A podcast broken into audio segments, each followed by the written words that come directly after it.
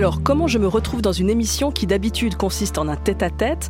Comment je me retrouve avec quatre invités, trois à Paris, une à Lausanne? Je vous raconte. Je me dis d'abord que ce serait chouette de faire une émission sur l'humour queer et féministe. Parce que si l'humour des minorités a toujours eu sa place dans le stand-up, l'humour queer a peiné à percer et on vit là, en ce moment, en tout cas au niveau francophone, une explosion de succès sur ces thématiques. Donc je me dis, ça serait bien de parler de ça d'avoir un ou une humoriste suisse. Je pense immédiatement à Aude Bourrier, celle qui fait rire tout le Guinistan roman et bien au-delà.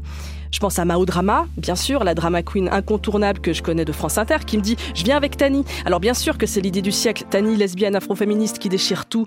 Mao et Tani me disent que l'outre-tignon devrait venir aussi, lui qui cartonne en ce moment en décrivant son vécu d'homme trans non-binaire.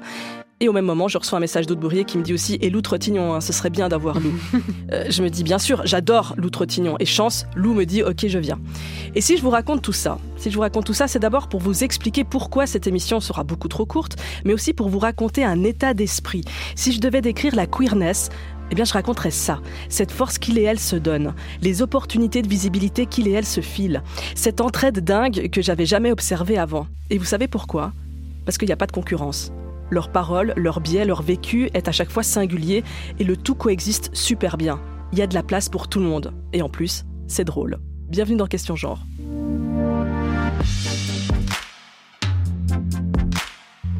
Question Genre, Christine Gonzalez.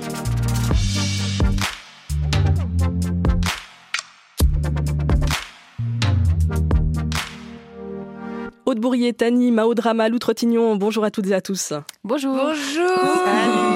Merci pour cette présentation. T'as grave une trop bonne journaliste. On, on était émus. Ouais. On vous retrouve sur la scène du Festival des Créatives à Genève le 24 novembre, en plus de vous quatre également euh, Noam Sansot et euh, Cynthia Cataneo. Oui. Hmm. Euh, Oui, superstar. Vous trois à Paris, hein, Mao, Tani et Lou, vous êtes hyper liés. Oui. Oui. Tout à fait. Et avec Noam aussi que tu as nommé, euh, c'est vrai qu'on a un quatuor. On s'appelle les quatre fantastiques, mais personne nous appelle comme ça. c'est vrai. Vous connaissez depuis Un longtemps refus qui serait dû à l'ego. Euh, Alors, T'as niche, je te laisse parler. C'est plutôt Mao et moi euh, qui étions en troupe. Non, je sais pas du tout. Euh, on a créé le Comedy Love avec Lucie Carbone. Et, il y a euh, cinq ans. Il y a Précisons cinq à ans. nos tout débuts de stand-up parce que vrai. personne nous programmait.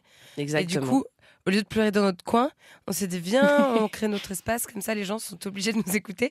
Et on a eu beaucoup de chance qu'on était soutenu par une radio, euh, Radio indépendante, euh, Gouinement Lundi, ah oui, on a fait le premier ramené- épisode effectivement avec Lundi. et qui nous a ramené un super public. Enfin, c'est-à-dire que nos premières scènes, c'était full complet avec des lesbiennes hystériques, dans le bon sens de l'hystérie.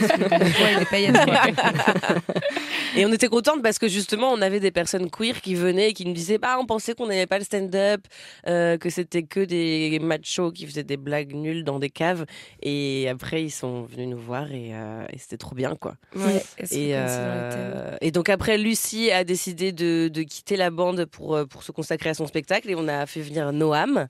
Ouais. Noam, queen du voguing. Mhm. Et euh, pareil, avec un stand-up tout à fait euh, novateur. Ouais, ouais, et il a. Et, euh, et c'était incroyable. Et, euh, et après, Lou, on s'est rencontrés euh, parce que moi, j'avais fait un petit atelier d'écriture euh, pour la Queer Week.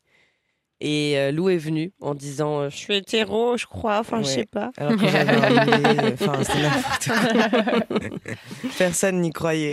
J'ai dit, je suis hétéro, est-ce que je peux venir? Tania a dit, je pense que tu peux venir. Et Et toi, t'as créé la Meetup? ouais, en gros, on s'est rencontrés avec Tani euh, il y a trois ans, puis du coup, euh, Mao aussi. Mhm. J'ai fait l'atelier avec Tani. Moi, je voulais arrêter le stand-up quand je suis allée à cet atelier avec Tani parce que j'étais tout de suite confrontée euh, à du sexisme quand j'ai commencé et tout. Et après, bah, j'ai rencontré Tani, j'ai fait l'atelier, j'ai fait ma première scène queer et j'étais là, ah, il y a un public pour nous qui nous écoute, qui veut qu'on parle. Oui, c'est-à-dire qu'il n'y avait pas la la- place, il y a, visiblement ouais. il n'y avait pas la place, vous avez dû la faire, et en même temps il y avait un public pour ça. Donc Mm. c'est- c'est-à-dire que ça ne répondait Ouais. pas à une forme Mm. de, de demande. Enfin, il y a déjà une, dino- une dissonance à ce niveau-là.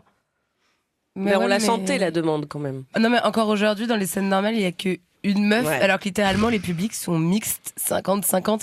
Je crois qu'il y a, oui, vraiment encore un esprit boys club, je sais pas, Ouais. un sexisme rance, enfin, qui demeure, qui fait que quand bien même il y aurait cette demande. Mais tu sais qu'aujourd'hui encore, hein, même si on est visibilisé, enfin, pas pour faire la gauche, genre littéralement, j'ai fait quotidien, encore les gens me disent que je suis de niche. D'ailleurs, il y a aucune de nous à Montreux cette Ah année. oui, oui, c'est Enfin, il y a encore Moi une aussi, très grande dissonance dit, euh, entre ouais. l'univers mainstream de l'humour et, euh, Et pourtant, la visibilité médiatique et l'attente et la demande qu'il y a. Mm, mm, mm. Parce que c'est encore géré beaucoup par des, des gens déconnectés, je pense, du fait que le public euh, est euh, inclusif à l'image de, de- de la société, enfin du monde. Enfin, Aude Bourrier. Coupez-moi la parole. Ouais.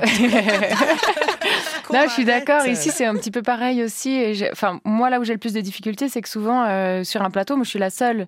Donc, en fait, j'arrive pas à faire cohésion, j'arrive pas à faire du lien avec d'autres et on n'arrive pas à se serrer les coudes, Mm. tu sais, à se retrouver en loge, à se taper dans le dos, à dire Tu vas être incroyable, ça va être génial Ouais, comme eux, ils font. Exactement, ils se donnent trop la de la force, ils sortent de scène, ils sont là, Eh, t'as retourné la salle Et moi, euh, j'aimerais bien qu'on me fasse un petit check comme ça quand je sors, tu Non, vois. mais toi, ils comprennent pas tes blagues parce qu'en fait, t'as pas de beat. c'est ça le sujet. Ouais. Et pourtant, j'en parle, j'en parle, j'en parle, j'en parle.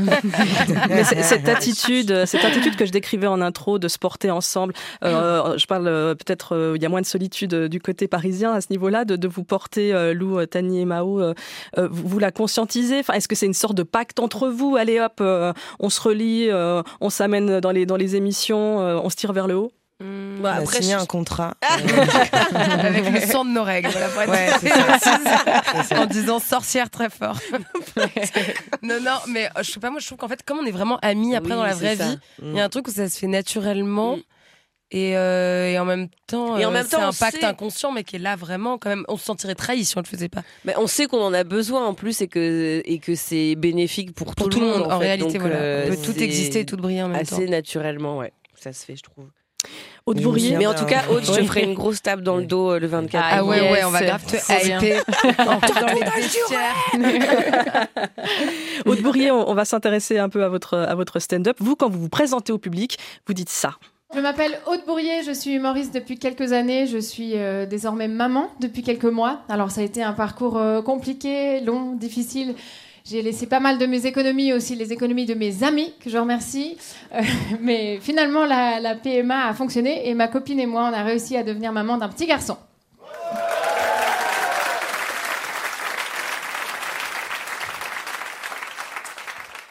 Vous n'avez pas compris. Un garçon. Raconter sa PMA dans un spectacle d'humour, c'est non seulement euh, politique, parce que c'est une banalisation aussi de cette démarche, mais c'est de l'information. Et vous entrez dans le détail, vous expliquez la Banque européenne de sperme, vous expliquez euh, les trois paillettes à 3600 balles, euh, les 80% de chances que ça fonctionne pas. C'est c'est une matière humoristique assez rare.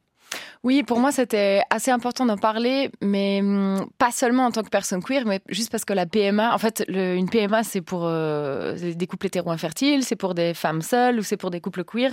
Et je trouve que c'est un sujet qui touche suffisamment de monde pour pouvoir être euh, exposé au grand jour. Et en fait, au-delà d'être un thème queer, je pense que c'est le thème de l'infertilité. On parle aussi d'infertilité sociale quand les personnes n'arrivent pas à avoir d'enfants pour euh, x, y raison. Et, et, euh, et c'est en fait en en parlant que je me suis rendu compte que les gens ne, ça, ils, ils savent pas en fait. Mhm. Ils ont dans l'idée euh, ah bon ben euh, en fait la question principale quand euh, on nous croise dans la rue avec un enfant c'est Oh, comment vous avez fait? C'est vraiment ça reste un mystère. Et je suis là mais waouh enfin vous partez de loin quand même. C'est un enfant c'est c'est A plus B. Enfin c'est ça se fait. Enfin, pour moi, c'est un sujet qui est tellement simple et que j'ai tellement retourné en long, en large, en travers que je suis encore un peu surprise qu'on me pose la question. Et c'est pour ça que je me suis dit, bah allez, on va en parler sur scène et on va expliquer euh, tout. Mais le, le point de vue queer, hein, c'est quelque chose qui, euh, qui, qui- fait partie de votre démarche dans l'écriture ou pas forcément justement? C'est juste, vous êtes une personne queer et vous êtes, vous êtes drôle quoi. Ouais, moi je pense que bah il y a différentes étapes dans ma carrière. Il y a un moment où je suis là, ok, il faut juste que je parle de trucs et puis être drôle. Puis après, il y a un moment donné où tu dis, waouh, en fait, j'ai une plateforme. Il y a des gens qui m'écoutent. Il y a j'ai un j'ai un espace de parole devant des gens qui ont payé. C'est vraiment le moment de dire des trucs intelligents en fait. Il y a, il y a à partir du moment où tu as une certaine audience, je trouve qu'en tant que femme et en tant que personne queer, j'ai une responsabilité de dire certaines choses qui ne sont pas dites autrement. Et que vous pouvez dire parce que vous êtes concerné. Et d'ailleurs, vous Ouais. le dites d'entrée, euh, bon, je vous préviens, je vais, je vais parler de ma vie. Oui, Ouais. ouais. Partir de soi, partir de son vécu queer, c'est plus facile aussi pour être entendu. Oui, et après, je pense que c'est aussi euh, juste pour dire aux gens, et là, je vais parler de moi, c'est ma vie, c'est personnel. Donc, en fait, Mm, si mm. vous avez des critiques ou s'il y a un truc qui vous a pas plu, c'est mais moi, je pense que la PMA, ta gueule, je m'en fous, en fait. Moi, je te parle de ma PMA, de ma vie. Si ça te plaît pas, ça te plaît pas, c'est pas grave, mais là, c'est ce que j'ai vécu. Mm. Et je trouve que du coup, ça crée aussi une sorte de rapport de. Enfin, une sorte de contrat avec le public. Que je vous parle de moi, j'ai pas écrit ce sketch pour vous faire rire, c'est ma vie. Et ça change tout, en fait. Et il y a des passages de votre vie qui sont assez marrants, genre votre première soirée euh, queer. Euh, vous aimez bien vous moquer, ça c'est aussi euh, Tani, vous avez ça en commun, euh, vous moquez de la drague lesbienne. Euh, je vous cite, hein, euh, c'est une blague que seuls les Suisses comprendront. Si tu veux choper en soirée Gwyn, faut montrer ta carte Platinum Jumbo. Oui. C'est ça. Traduction, c'est notre l'euro, euh, l'euro à Merlin, ouais. ça. Voilà. Euh, il y a plein de... Ah, le rire à retardement, j'adore. Euh, il y a plein de, il y a plein de codes hein, quand quand t'arrives euh, dans la communauté, euh, les soirées queer et tout ça. Et puis et puis votre expérience, votre spectacle évolue au fil Mhm, au fil mhm. des années. Euh, il y a désormais la maternité, on en parlait, mais vous racontez aussi la transition de votre amoureux. C'était important aussi euh, de, de partager cette partie de vie pour vous? Alors, je savais pas quoi faire avec ça parce que donc euh, mon mec a transitionné et j'ai- et mon spectacle s'appelle Dur à queer et il est vraiment entièrement basé sur le fait qu'on est deux mamans. Donc au bout d'un moment, moi j'étais dans la merde, j'étais là, oh putain, je dois écrire tout mon spectacle, chier.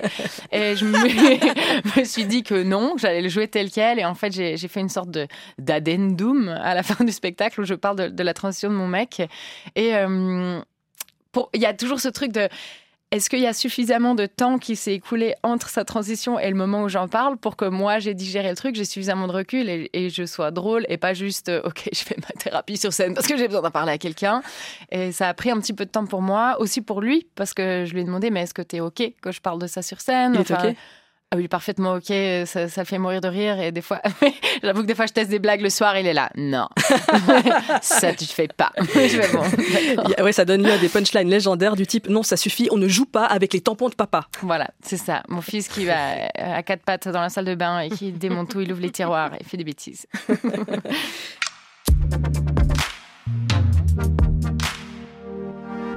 Vous écoutez Question Genre, on parle d'humour queer avec euh, Aude Bourrier, Tani, Maoudrama et Lou Trottignon, que vous pourrez voir au Point Favre à Chênebourg le 24 novembre dans le cadre du- des Créatives, super féminin, euh, féminin festival féministe.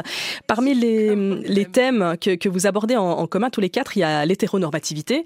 Euh, alors comment est-ce qu'on on peut rire euh, de l'hétéronormativité? Par exemple, les pantalons beiges, Tani. Ah, ça, c'est Ça, c'est Lou. Ça, c'est Lou. Ah, c'est Lou Non, mais je vois qu'on Les confond Chinois. les. C'est vrai, c'est Lou. Et puis la coupe mulet aussi, c'est Lou. Oui, oui, tout à fait. ouais. Ouais, tout- c'est moi, en fait. Moi, ça va, les C'est que- pantalons c'est que beige, Lou. euh. Oui, bah Lou, alors Euh, allez-y. com- comment est-ce qu'on se moque de l'hétéronormativité? C'est ça la question Mhm. En, en- en se faisant bien comprendre, en fait. Enfin, est-ce que c'est bien compris déjà? Première question, la, la critique de, de l'hétéronormativité de la part du public hétéro. Eh ben, écoute, c'est une grande question. Maintenant, je précise dans mon spectacle que je critique pas l'hétérosexualité, mais l'hétéronormativité. Mhm. Euh, donc toutes les normes. Et je précise que je pense que plein de personnes hétéros souffrent de ces normes aussi. Et euh, je dis, des- je donne des informations très véridiques, euh, très lourdes sur euh, les féminicides, sur le danger que ça peut représenter d'être dans une relation hétéronormée aussi. Mais j'enchaîne avec le fait de les chinos beiges, par exemple. J'essaye de trouver un endroit pour dire, bah voilà, tout le monde, ils portent tous des chinos beiges en pensant qu'ils sont hyper originaux. Ils ont bien eux aussi un uniforme, qui est l'uniforme de la normalité. C'est tellement la normalité qu'ils mettent un pantalon de leur couleur de leur peau, quoi. Mm. Donc, euh, donc j'utilise ça et c'est vrai que c'est un- une manière de, de faire rire tout en parlant de, de cette normativité-là. Mm. Et c'est vrai que tout le monde se dit ah c'est vrai que j'ai déjà vu des mecs comme ça. Après, avec l'hétéronormativité, j'ai l'impression qu'il y a beaucoup de- d'hétéros qui euh, qui savent même pas qu'ils sont dedans. En fait, ils savent pas qu'ils sont dans le vortex et ils Ouais. n'arrivent pas à prendre du recul. Ouais. Il y a un passage que j'avais fait où je renverse en fait euh, le, le monde hétéro et le monde homo en disant Ah, est-ce qu'il y a des hétéros ce soir? Et ça les prend un peu de cours et après je pars dans une sorte de dystopie dans un, un monde qui est, qui est vraiment totalement euh, queer. Où les Et- hétéros viennent d'avoir le droit de se marier. Exactement, ils viennent d'avoir le droit d'avoir des enfants et Euh. tout. Et en fait, ils- au début, ils rigolent un peu gênés. ils sont là, et après, ils rentrent vraiment dans le truc. Et je, et je trouve qu'à la fin de ce passage, ça fait toujours un Waouh, ah ouais, je m'étais pas rendu compte. Ce qui pour nous est évidemment euh, Oh putain, really? Mais euh, ça, fait, ça fait toujours du bien, je crois. Enfin, en fait, il y a ce truc aussi où tu dois un petit peu les prendre par la main parce que sinon, ils vont se braquer. Et après, tu fais Bam et ça te fait plaisir en tant qu'humoriste derrière. Mais moi aussi, je- moi, moi, c'est qu'au au début, je, je- je demande s'il y a des lesbiennes dans la salle, etc. J'ai tout un passage qui est plutôt euh, ouais, on est fiers d'être queer. Et après, je demande s'il y a des hétéros et je rigole parce qu'en général, ils sont toujours hyper timides en mode. Ouais. oui. Ouais, il y a la, il y a la Ouais, peur, hein, ouais, cool. la peur de dire qu'est-ce que je vais prendre. Vous en jouez un peu tout ça? Vous en faites quoi de ces, de ces hétéros Bah, moi, je, moi, j'adore ce moment-là parce que du coup, euh, je, je ris de ça, quoi, du, du fait que ça doit être le seul endroit où ils ont peur, quoi, nos spectacles. Vraiment, sinon, euh, il n'y a aucun danger, danger pour, euh, pour eux. Et puis, comme tu disais, Aude, euh, aussi, j'ai un passage où, où j'essayais de renverser la situation sur le fait euh, de pas oser faire son coming out euh, au travail, dans le milieu professionnel. Et Mm. que euh, même les, les, les, les dernières euh, statistiques euh, montrent que voilà, il y a plus de 50% des personnes hétéros euh, qui pensent qu'on ne devrait pas parler d'orientation sexuelle au travail. Et je fais des blagues là-dessus sur en mode ah oui, donc dans leur tête, ils n'ont pas d'orientation sexuelle alors parce que Mhm. ils en parlent tout le temps. Et je dis c'est comme des Parisiens qui pensent qu'ils n'ont pas d'accent quoi. C'est ouais, c'est chaud. Ouais, Lou- Moi, je sais que. Oui, Ah oui, pardon. Non, je vous écoute. J'ai anticipé. euh, non, non, je, je suis comme ça, j'anticipe. C'est- ça d'être trans au final. Non.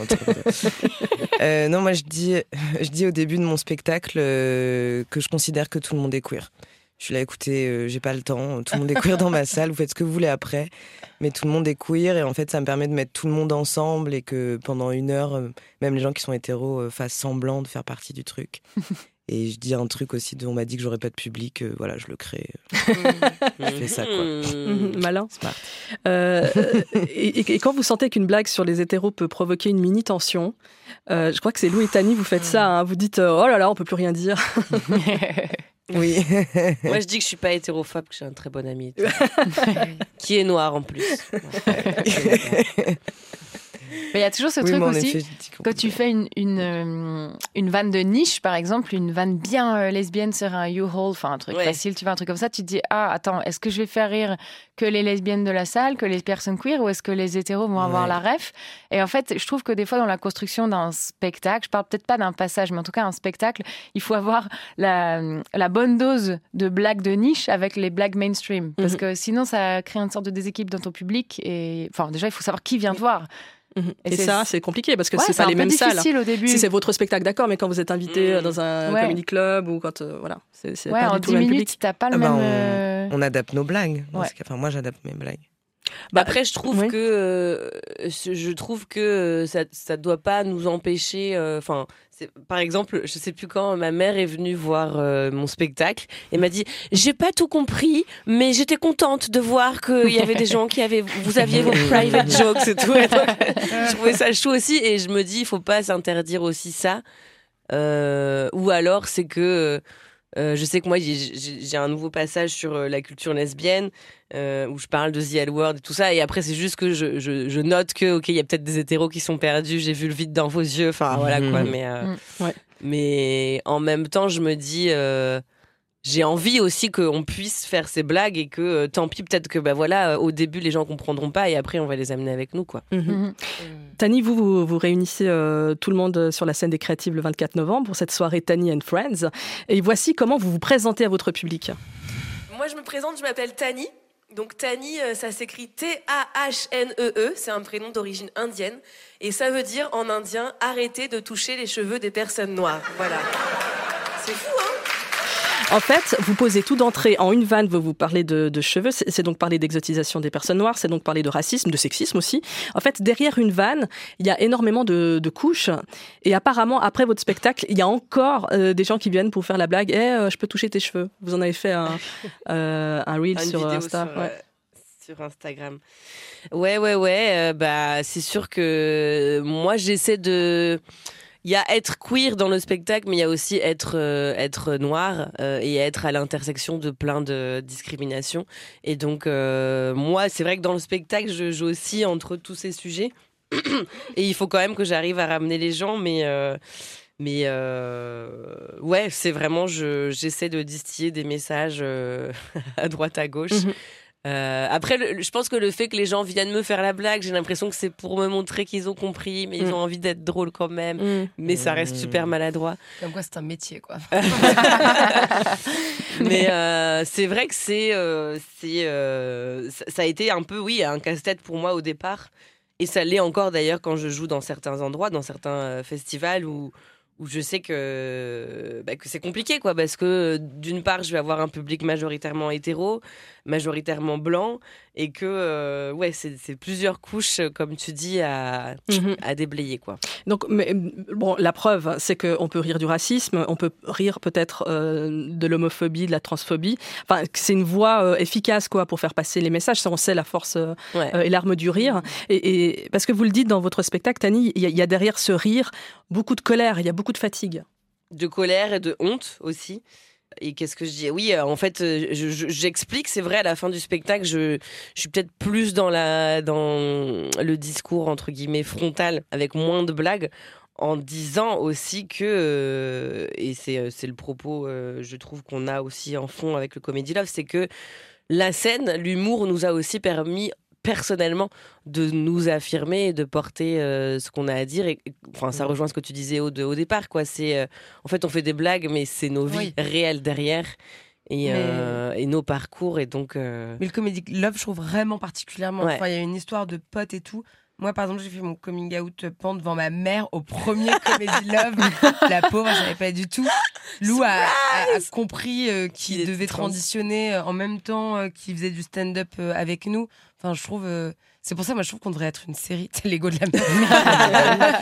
c'est vrai c'est vrai Ouais. Noam aussi, enfin, je trouve que sur son affirmation de, de Makoumé, de ce qu'il représente aux Antilles et tout, ça va grave de pair avec Mm, mm. euh, la force de son discours qui s'est approprié au Comedy Love, Ouais, pas ouais, ouais. ailleurs en vrai. Donc, si je comprends bien, euh, Maro, Voilà. ce que vous dites, c'est que monter sur scène, ça, ça donne de la force hein, Non, aussi. ce que je dis, c'est que je veux TF1 fasse une série. à un moment, il faut suivre le discours. de TF1. Mais je me demandais pour Non, vous comment, comment ça se passe après, euh, les, après les représentations. Parce que par exemple, Tani, tu disais qu'il y a des gens qui viennent te faire cette Ouais. blague maladroite de Ah, je peux toucher tes cheveux.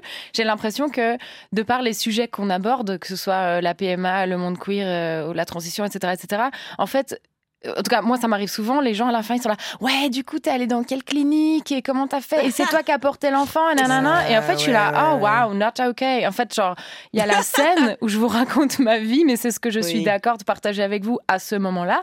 Et vous avez payé pour ça. Et ensuite, euh, ensuite, je sais pas, c'est, c'est mon intimité, c'est moi. Là, je suis en train de boire un verre. euh, et je me dis, en fait, les, les autres humoristes, euh, on vient pas leur dire, ah, trop bien, le brunch. Ah, génial, toi aussi, tu brunch. Ah, tu claques des genoux quand t'as 30 ans. Enfin, tu vois, je sais pas, ils viennent pas leur parler de leur sujet euh, mainstream, hétéronormé, quoi. après euh, Je sais ouais, pas ce que, je- je- ce que ça vous fait, si, comment vous réagissez euh, par rapport à ça? Mon- Moi, en tout cas, j'ai un nouveau passage justement sur le fait que euh, je réfléchis à la PMA avec ma meuf, qu'on cherche un donneur, et c'est vrai que j'ai remarqué qu'il y avait beaucoup de gens qui me disaient "Mais si tu veux, je, je peux t'ajouter sur un groupe Facebook où il y a ça, où je connais un mec qui veut bien te donner son sperme." Et je suis là genre waouh. En même temps, c'est pas des sujets, Mais- il y a tellement peu d'entraide que d'un Oui, coup, les gens oui, ils oui. disent pour la première fois, Mm. je peux m'identifier à un récit, j'ai besoin de partager quoi. Quand c'est des choses très intimes, euh, Je pense qu'ils veulent je pense continuer que, le ouais. Oui, Enfin, et c'est- Lou aussi, j'imagine que peut-être. Bah, ouais. nous, toi, côté transition, il y avait même des fois où t'es en mode genre, ça va, je suis pas un dick. Ouais, ouais, je reçois beaucoup de gens qui ont besoin d'informations pour les, les opérations trans, qui me demandent des noms de chirurgiens. Et en fait, euh, j'essaye de renvoyer à des associations. Je pense que je vais mettre en place un truc avec des, des flyers d'assaut maintenant à la sortie de mon spectacle. C'est surtout Mm. pour éviter de recevoir des messages. C'est pas hyper Et en fait, c'est hyper cool Mais que ouais. les gens viennent nous parler de ces sujets-là. Je oui, trouve, oui. enfin, là, ah, j'ai créé un vrai lien avec mon public, ils sont identifiés, non, non, non, mais je trouve des fois la frontière avec ouf. la vie privée, elle est un peu euh, délicate.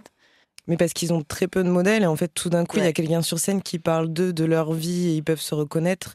Dans le milieu du stand-up en tout cas euh, c'est Mhm. c'est très rare. Mm. Et je pense qu'il y a un lien qui se fait très fort et c'est ça qui est beau aussi dans les salles sur le moment du spectacle. Je trouve on sent clair. ce lien quoi.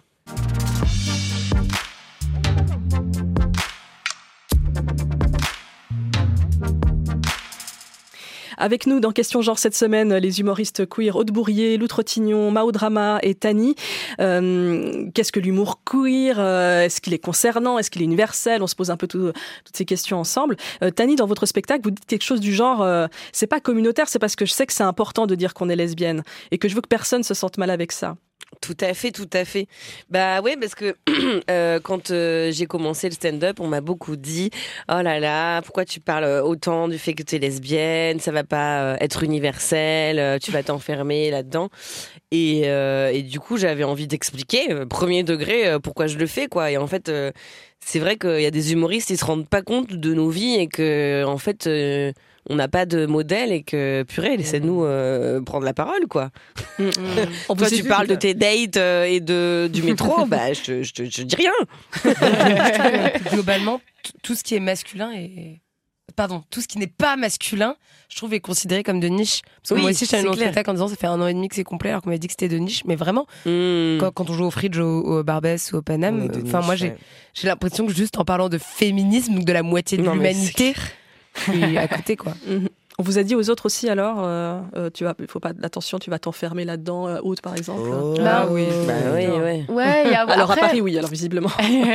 Moi, j'ai- ouais, tous les producteurs, Ouais, tous les ouais, gérants ouais. de salle, tout le monde. On Ouais. a eu plein de conversations. C'est trop de niche. Ouais, moi, on m'a dit, euh, je, remplissais, je remplissais tout. Et on m'a dit, on verra quand ce sera plus tes amis. Ah ouais. Et on m'a dit aussi, ah, ça a l'air. quand même euh, complet, là, me deux ans. Je comprends pas, t'as t'as 3000 T'as amis t'as J'ai beaucoup 3000 d'amis quand même, Lou. hein. 3000 amis. et, euh, et on m'a dit, euh, ah bah, ça sert bien d'être trans. euh. Ah Moi, je pense que t'as fait Ah pas bah transition que pour euh, classique, hein. Ouais. Classique. Si- Sur, sur, euh, sur ma vidéo aussi de Montreux à Paris, c'était ça quoi. Ah bah maintenant il faut être lesbienne et noire pour, euh, pour être humoriste, Tu pour fais être connue. bien la voix des. Ouais, haters, bah oui, ça, ça sert beaucoup.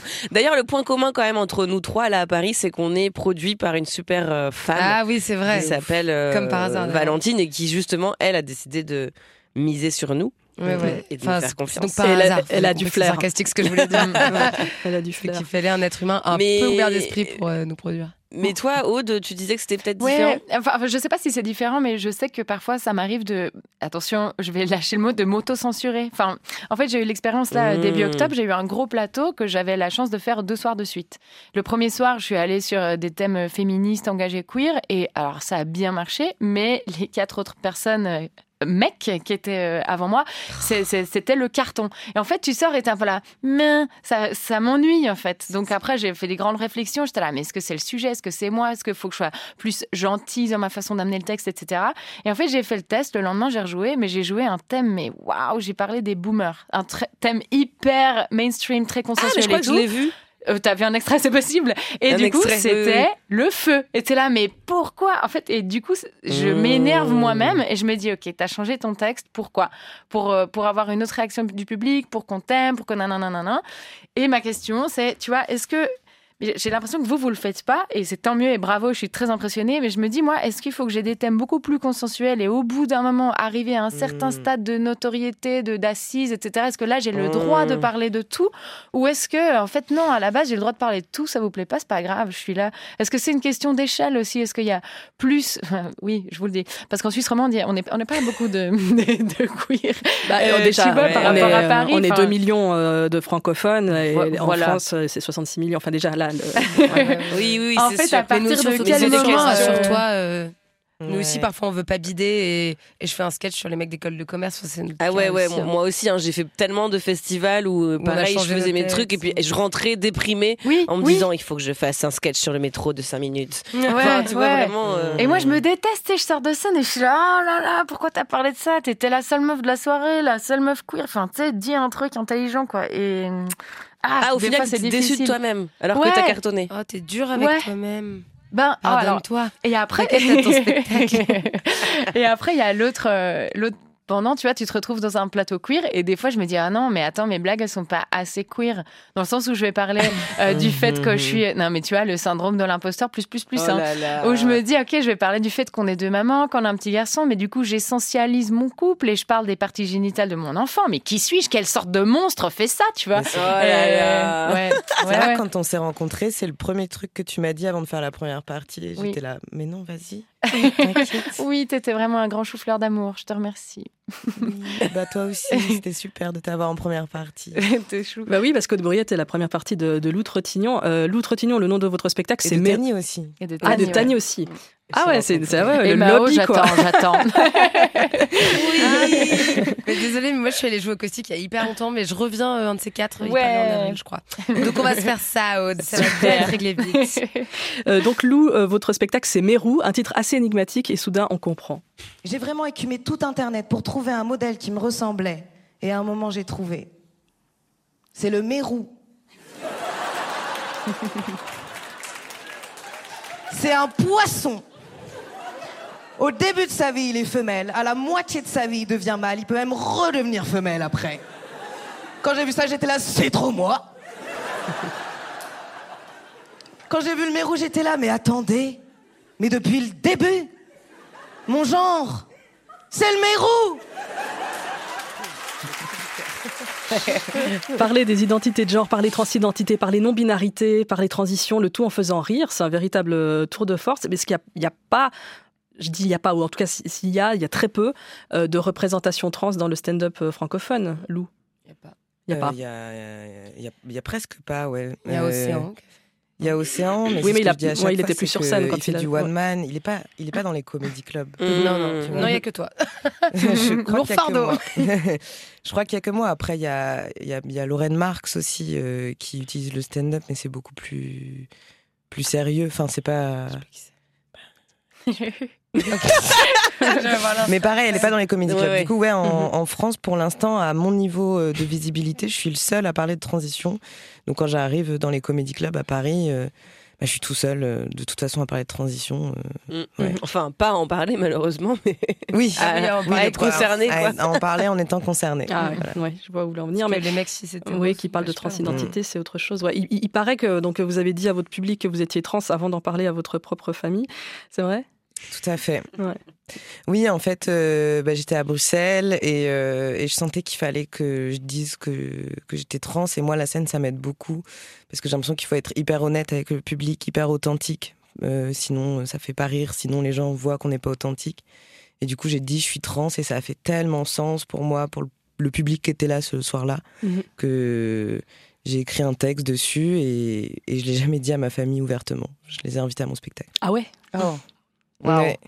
Ouais, ouais. Et Bah en fait, euh, je trouve et, pourquoi? Pourquoi je devrais faire un coming out? Enfin, Mhm. je trouve ça fatigant, je trouve que c'est du travail et euh, je le dis déjà sur scène, je fais des coming out tous les soirs, donc euh, j'ai la flemme de le répéter à ma famille. spectacle très pédagogique. Et, et- Ouais. je me demandais, est-ce que est-ce que c'était important pour vous? Ou, ou tout simplement vous n'avez pas le choix en fait on, est- on est en 2023, mais on avance d'accord, mais il faut quand même encore expliquer, surtout si on veut un, un large public. Bah au début, euh, c'était important pour moi. Moi, ça me fait énormément rire euh, de, de vulgariser les choses euh, par l'humour. Donc euh, ça me fait rire de trouver des ponts entre essayer de faire rire les personnes concernées qui connaissent déjà les définitions et en même temps faire comprendre aux personnes pas concernées ce que c'est tout en les faisant rire. C'est une gymnastique euh, que j'adore. Mhm. Mais maintenant, aujourd'hui, je, je suis un peu fatiguée. J'aimerais Mhm. bien parler d'autres choses. Euh, moins devoir expliquer. Quand je vais dans des comédie clubs, j'aimerais bien faire d'autres blagues, tester des choses, mais à chaque fois, je dois d'abord notifier le fait que euh, j'ai l'air androgyne, qu'on sait pas trop si je suis un homme ou une femme. Et du coup, j'explique que je suis trans, j'explique la transidentité.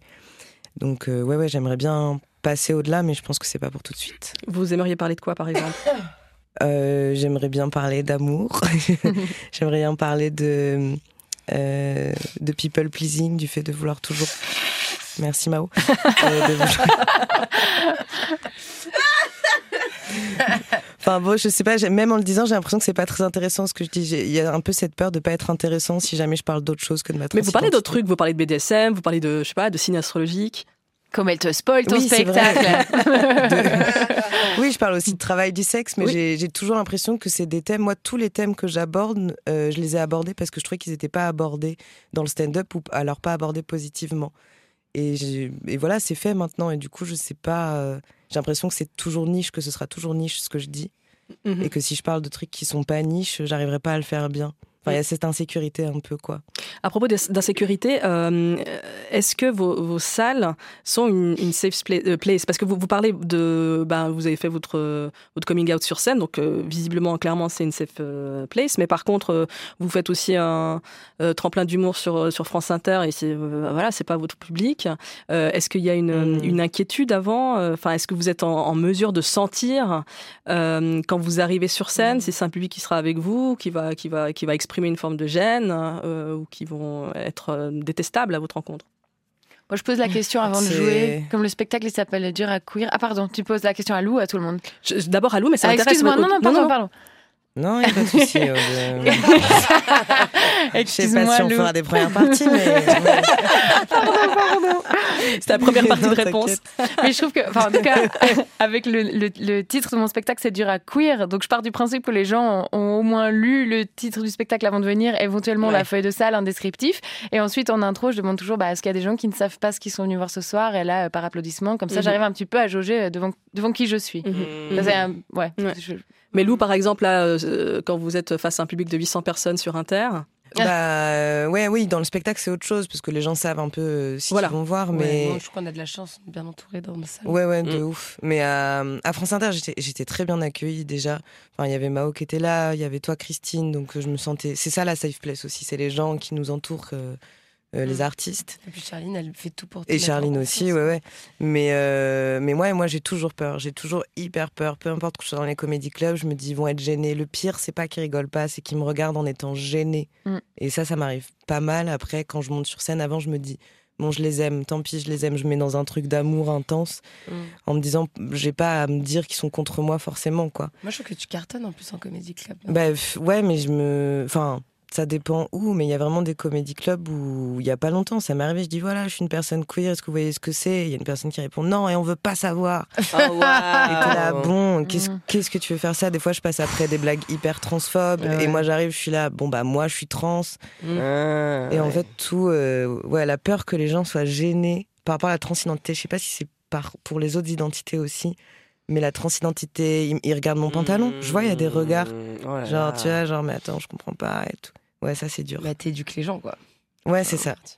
d'où une certaine fatigue Mm, mm, aussi que, mm, vous, que vous exprimez. Ouais, que j'exprime et qui se voit euh, sur mon visage actuellement. je suis très content qu'on soit là.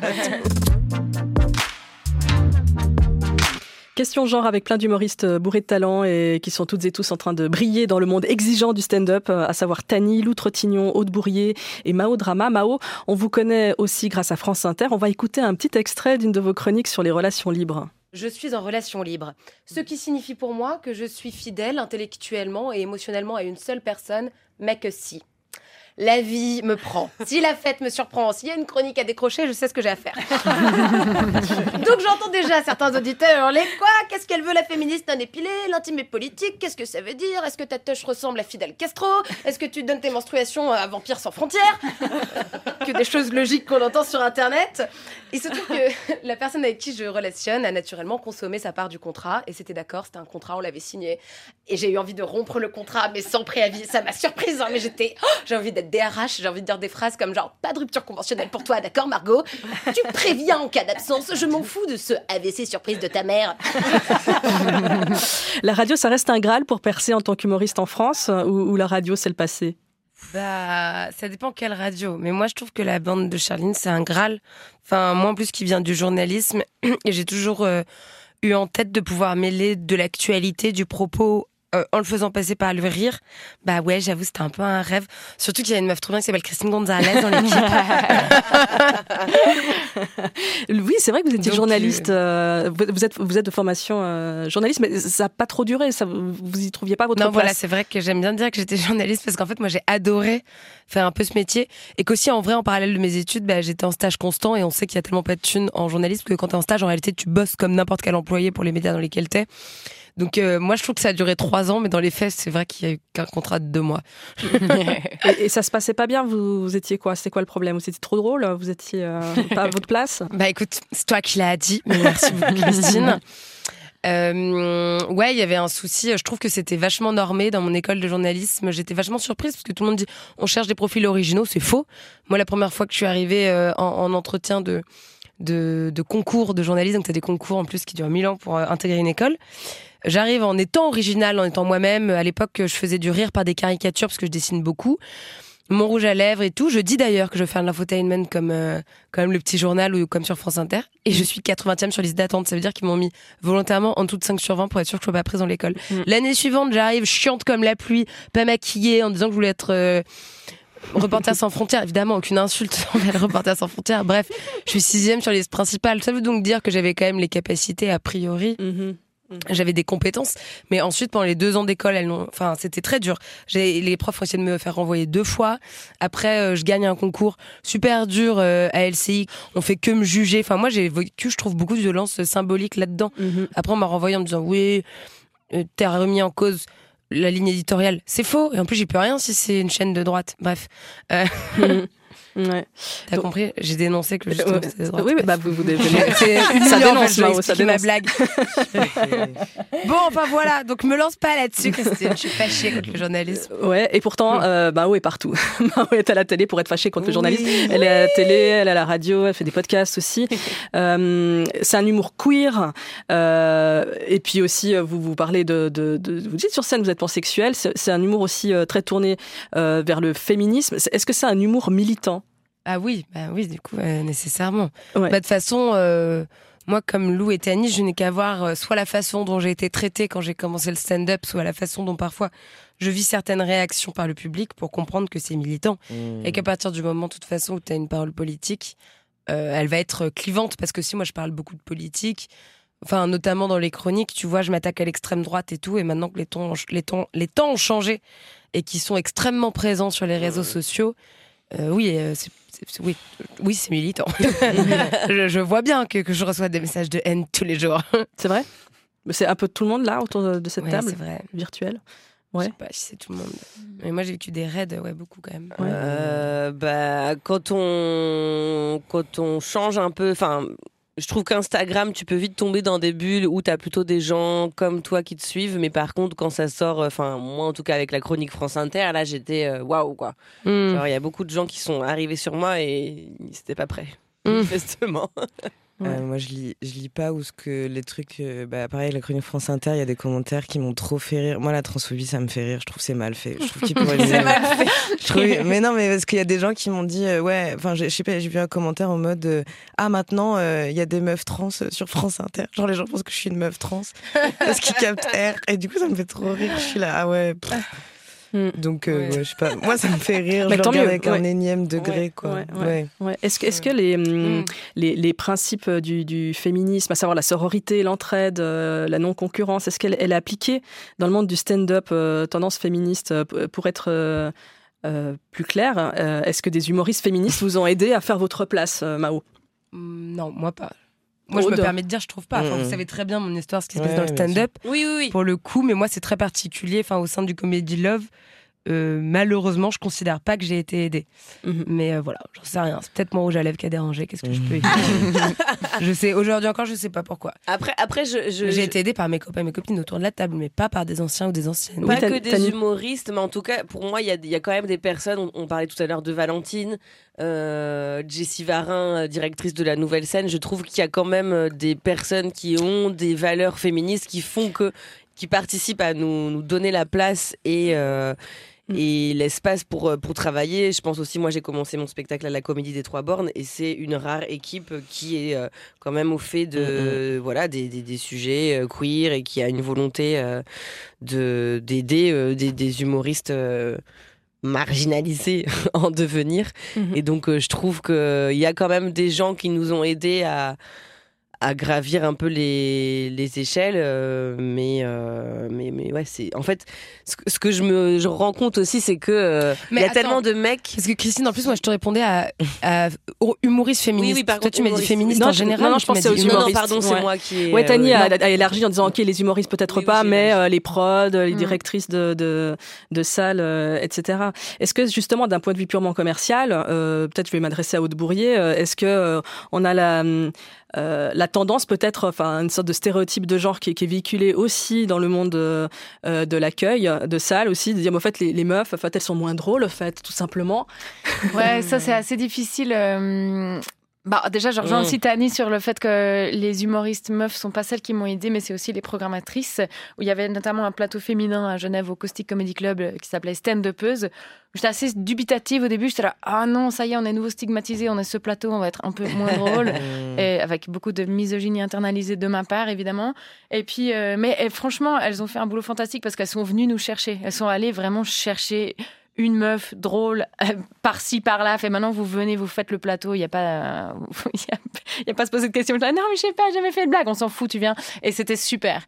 Et par rapport à la euh, à l'accueil avec euh, moi je parlerais peut-être de l'accueil du public. Moi j'ai souvent l'impression que tu te retrouves sur un plateau tu es la seule meuf ah, t'as as juste posé ton pied sur scène. Et déjà dans l'imaginaire collectif du public dans l'inconscient t'es moins drôle. Euh, et après, je me dis, mais non, ça va, tu projettes. Non, je projette pas. Je pense que c'est encore comme ça. Ils nous voient, on est moins drôle. Point. On part déjà avec 5 points de moins et c'est très difficile. Après, il y a, y a des techniques. Je dis, non, mais c'est bon, là, je vais envoyer du lourd, je vais, je vais mettre de, de l'énergie, de la force. Ben ouais, mais en fait, tu vas, tu vas passer pour une hystérique, malheureusement. Tu vas pas passer comme le mec d'avant qui est là, Ah, il est vraiment trop drôle quand il fait le mec bourré. Non, non, toi, t'es hystérique. Ou alors, si tu dis, non, mais je vais faire un passage plus calme, plus posé, et ben en fait, t'as pas confiance en toi. Enfin, j'ai l'impression qu'on ne, on ne peut pas gagner. De- dans tous les cas, on part avec, euh, un, un retard. Et Je sais, et c'est relou. Et c'est relou. Et je ne sais pas. promptes à nous applaudir. euh, Ouais. Et comment tout. faire pour bien faire? En fait, je je sais pas. Moi, j'ai pas la solution. Allez. ouais, je suis chaude. Il y a de Non, la thé chez moi là. je- tu sais. J'avoue, t'en as à dispo comme ça. J'adore. Un dernier mot sur le festival euh, Les Créatives le 24 novembre avec une soirée qui s'appelle Tani and Friends. Donc Tani, c'est à vous. hein. À vous la parole, c'est votre soirée. On va pas friends. Avoir une soirée qui s'appelle Tani and Euh, Friends, eh c'est la ben, classe, quoi. Eh ben, Ouais. écoutez, euh, en fait, alors en fait, euh, bah, il m'avait proposé de jouer mon spectacle en entier, mais j'ai dit non, on va venir à plusieurs et ça va être super. Regarde ce bébé. Euh, et donc non, et voilà, j'ai j'ai demandé euh, à combien on, on pouvait venir, et puis euh, je me suis dit je vais ramener les meilleurs, quoi. Et, euh, Sur et pas on va prendre en Noam. faire, euh, on va en faire Ah non, une- il est là, il est là. Il est là, il est avec nous. Juste qu'il est pas autour de la table, pardon. On va en désolée. faire une soirée, euh, une soirée euh, féministe, queer, euh, joyeuse, euh, festive, et on va, on va prendre la place, quoi. Mm, Et c'est l'occasion de- Voilà. de, vous voir ensemble euh, et ça coûte beaucoup moins cher qu'un billet de, de TGV. C'est la fin de cette émission. Aude Bourrier, on vous retrouve sur scène aussi avec votre spectacle du Queer. Vous avez plusieurs dates en, en décembre et janvier au Caustic Oui. Comedy Et Club. 22-23 décembre, les prochaines dates. Venez. Et les autres, bah, c'est à la nouvelle scène que ça se passe partout en France aussi. Vous avez des tournées. Merci mille fois. À bientôt. Salut tout le monde. Merci. Merci à toi. Merci, Merci vous êtes les meilleurs.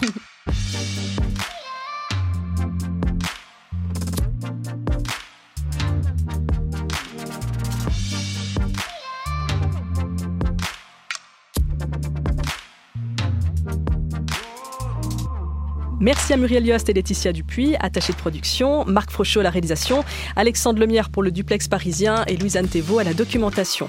Dans le prochain épisode, je reçois le dessinateur Luz pour sa BD Testostérore. D'ici là, si cette émission euh, vous plaît, notez, mettez des étoiles.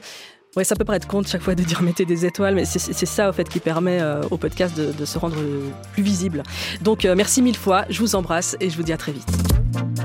Question. Genre.